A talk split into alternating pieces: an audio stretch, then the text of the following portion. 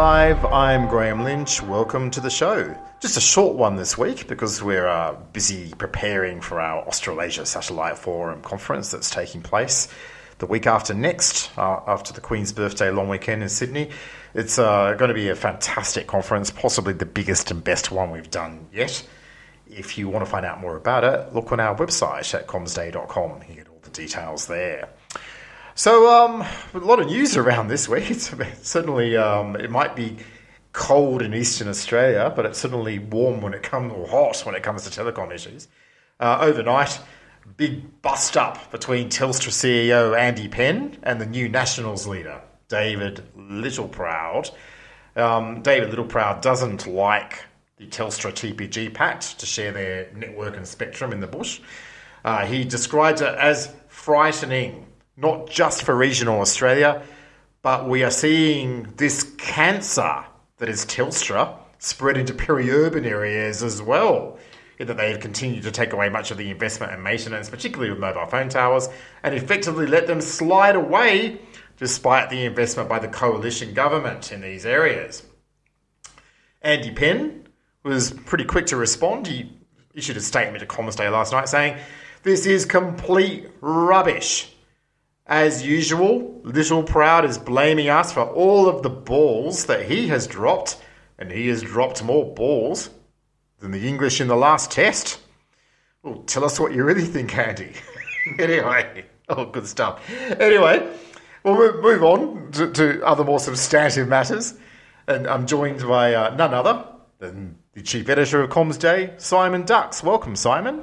Hello there, Graham. Now, um, other big news this week, and this is the news that actually matters for real people out in the real world, is um, Telstra is increasing mobile prices, um, and they have an interesting explanation as to why they're doing this. Tell us all about it. That's right, Graham. Uh, it was uh, fated by the industry as something that was potentially likely, uh, but uh, from July 1st, uh, Telstra has increased uh, the prices of its three major packages, and interestingly, has announced that it's going to potentially be linking it to CPI going forward. Now, obviously, uh, CPI is a big thing of 2022. And uh, Telstra did actually suggest that uh, the inflation numbers were part and parcel of uh, why some of the uh, increase uh, was made. To assuage the uh, feeling of hurt among potential customers, they've absolutely increased all of their um, data uh, packages for, for those things. You know, uh, you're looking at the essential and premium plans, looking at 180 to 300 gigabyte respectively, which is huge uh, increase. I'm not sure a lot of uh, mobile users could necessarily. Uh, consume that in a month, but uh, the interesting also thing is, although they've added three dollars to the two lower tiers and four dollars per month to the upper tier, uh, the basic plan, which is their lowest tier, is now going to get 5G for the first time. And uh, although they'll cap it at 250 megabits uh, per second, um, that that is a, an interesting step because, as you remember, they only just uh, started uh, essentially offering their wholesale 5G and uh, at the time, Boost was one of the first to announce that they were going to uh, be one of the uh, early uh, testers of this at their top tier package. And now Boost has gone a lot further, probably on the back of this uh, basic plan change. And Boost is now trialing that across a number of their packages as well. So you can already see that there's uh, a little bit of impact on the back of uh, Telstra's um, uh, price uh, increases. Now, the analysts, of course, uh, looking at uh, Telstra's numbers, are pretty content that this has happened. you're looking at anything between 120 to 150 million added to Telstra's EBITDA.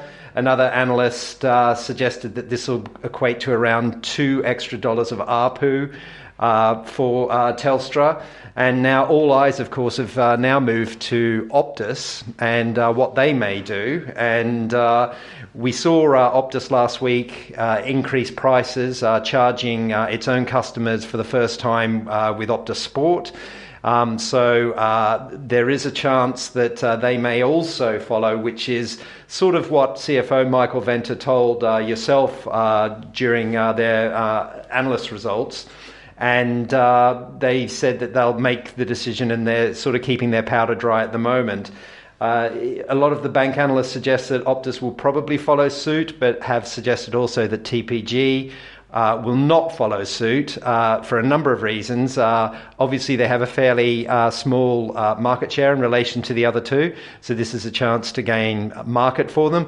And uh, they're obviously also got a couple of eyes watching the whole Telstra TPG MOCN deal with the ACCC and uh, that probably wouldn't send the best of uh, signals. So, picking up on uh, this whole uh, cost of living and inflation, it's, it's, it's important to have a bit of clarity here because, of course, there's a lot of noise about cost of living and uh, where that's heading. And, uh, you know, while no one's going to necessarily welcome price increases, uh, one thing you have to keep in mind uh, is that communication as a package of overall household uh, costs is uh, pretty uh, static year on year. So looking at ABS um, from uh, March uh, 2021 to March 2022, of all of the various sectors of costs, uh, communication actually went down minus 0.8%. And you know, you, you, that compared to increases of 13.7% for housing, sorry, transport, 6.7% for housing, and that all contributed to the annual CPI inflation increasing to 5.1%. Uh, New Zealand uh, also was looking at this uh, recently. Uh, they looked, uh, their telecom association, uh, same story, transport rose 3.9%. Cultural items up 2.1, goods and services 1.7. At the same time, telecom services fell 1.5% and telecom equipment down 8.3%. And that's in a period in New Zealand, for example, where mobile broadband uh, use grew 22% and fixed 37%. Yeah, great analysis there, Simon. Fant- fantastic analysis. You're absolutely right that, um, that telecommunications is a bargain. You've been getting more and paying less, and that's been a sustained trend over many, many years. And as um, Andrew Sheridan from Optus has pointed out um, uh, quite succinctly over the past year or two that, that profit margins in the telco sector are very, very tight, that the combined profitability of the industry is less than the profit of just the fourth bank by market share in Australia. The telecommunication companies are not ripping people off, they're not exploiting the economy. Um, uh, you know, it, it, it's absolutely um, uh, absolutely defensible that telcos just simply try and keep up with CPI, particularly as their cost inputs uh, inc- increase. And uh, as we remember at uh, Summit, uh, TPG CEO Iñaki Berroeta pointed out uh, the fact that a lot of people are spending more on their coffee in a month than what they're doing on their mobile subscription.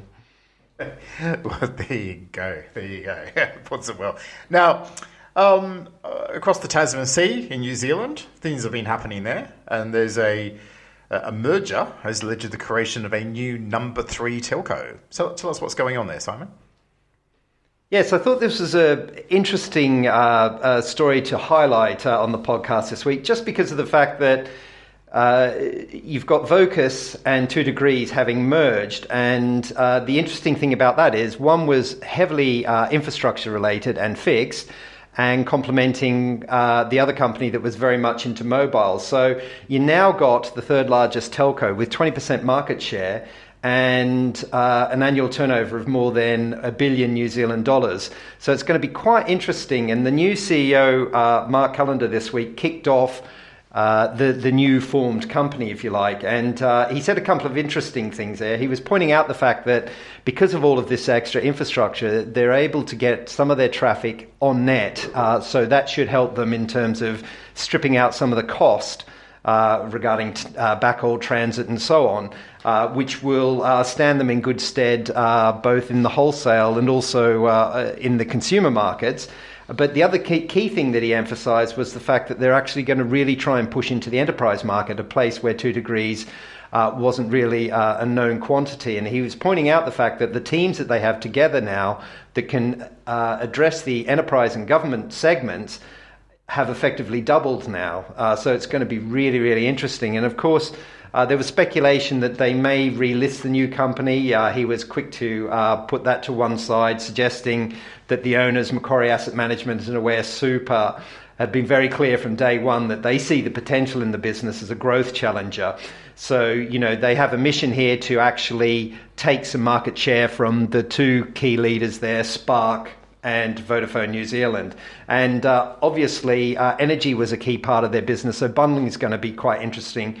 Uh, as uh, Mark pointed out, they have the ability to sell energy service to their 355,000 fixed home customers now, and uh, also uh, potentially to their 1.5 million mobile customers. So it's definitely going to be one to watch uh, in terms of how they approach uh, taking market share from the lead two.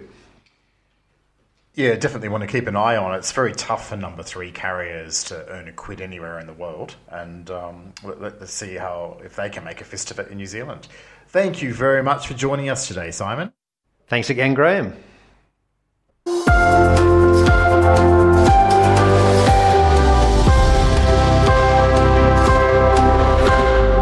Well, moving on.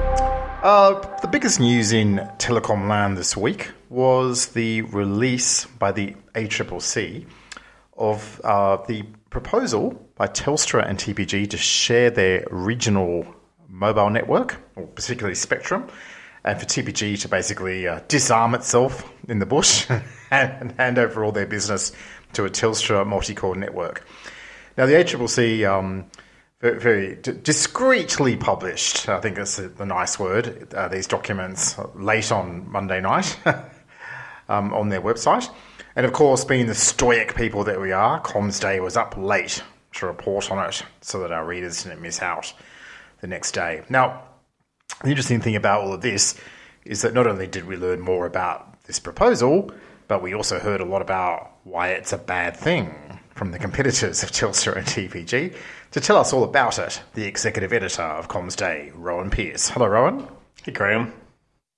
So, um, t- tell us first of all, just to refresh our listeners, what this pact between Telstra and TPG is all about, and then there, there are some quite vociferous criticisms of it, and in in return, some some quite strident rebuttals of the criticisms. Yeah, so it's an interesting one. Um, so, like you said, it's basically Telstra is going to get access to a heap of um, TPG spectrum as part of this in regional areas.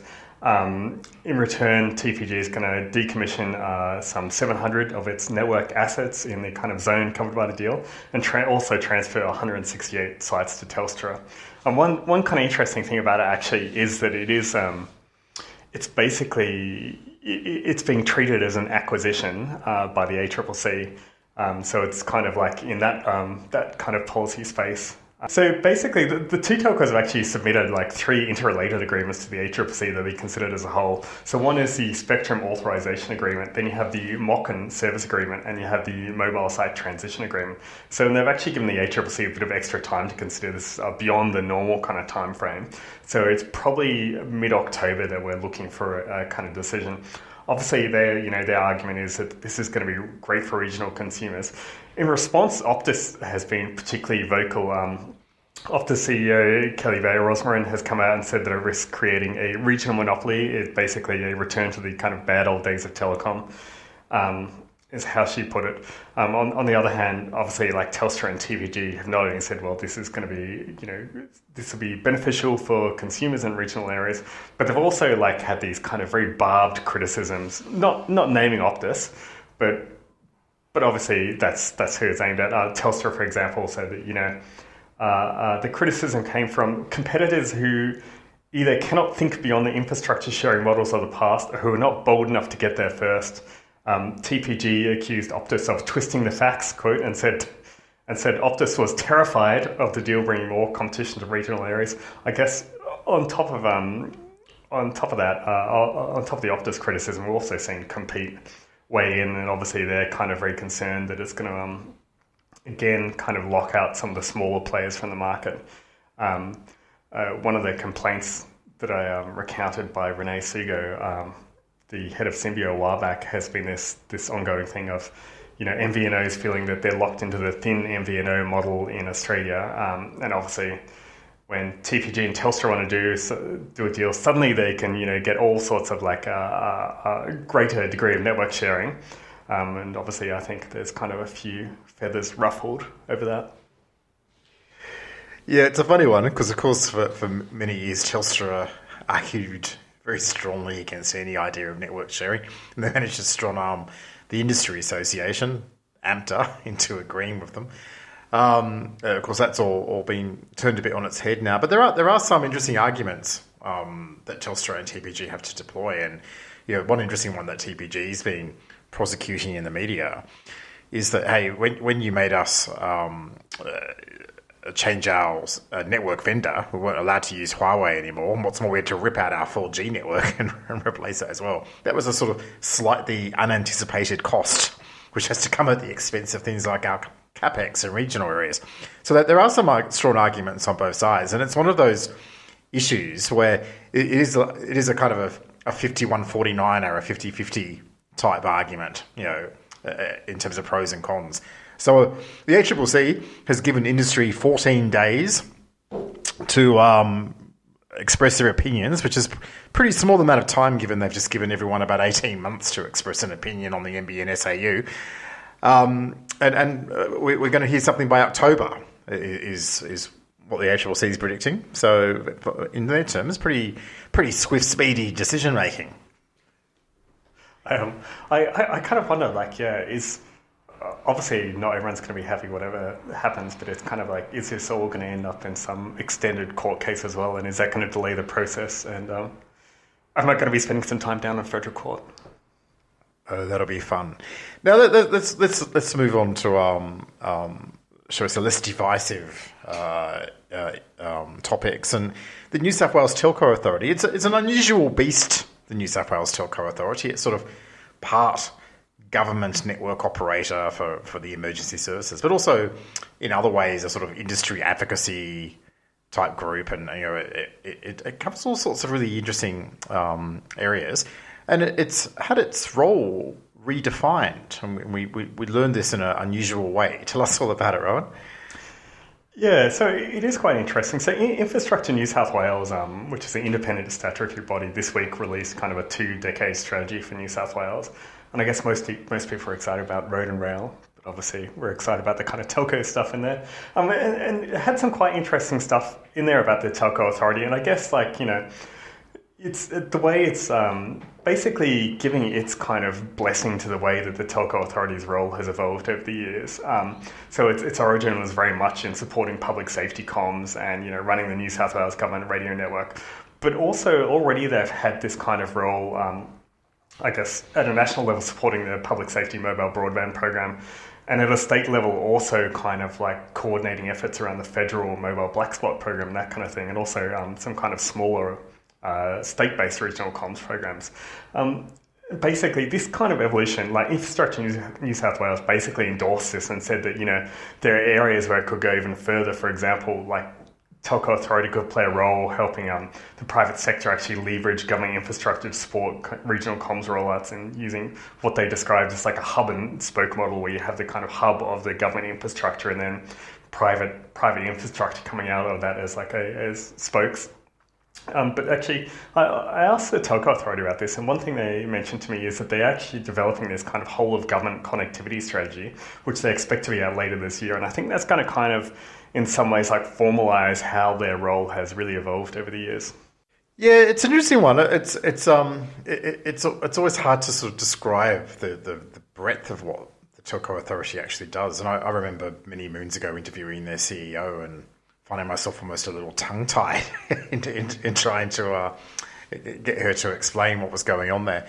Um, the thing about the Telco Authority, it reminds me most of the old PTT model that most of the world had pre telco liberalisation, you know, in the 1980s, where you had a government department that was running networks and making policy and looking after universal service, you know, making the opinion and then delivering the outcome. And it was, it was a very, it's a very um, nebulous role. And the New South Wales Telco Authority, de- definitely an interesting experiment in government intervention. Thank you, as always, Rowan, for joining us today. Cheers.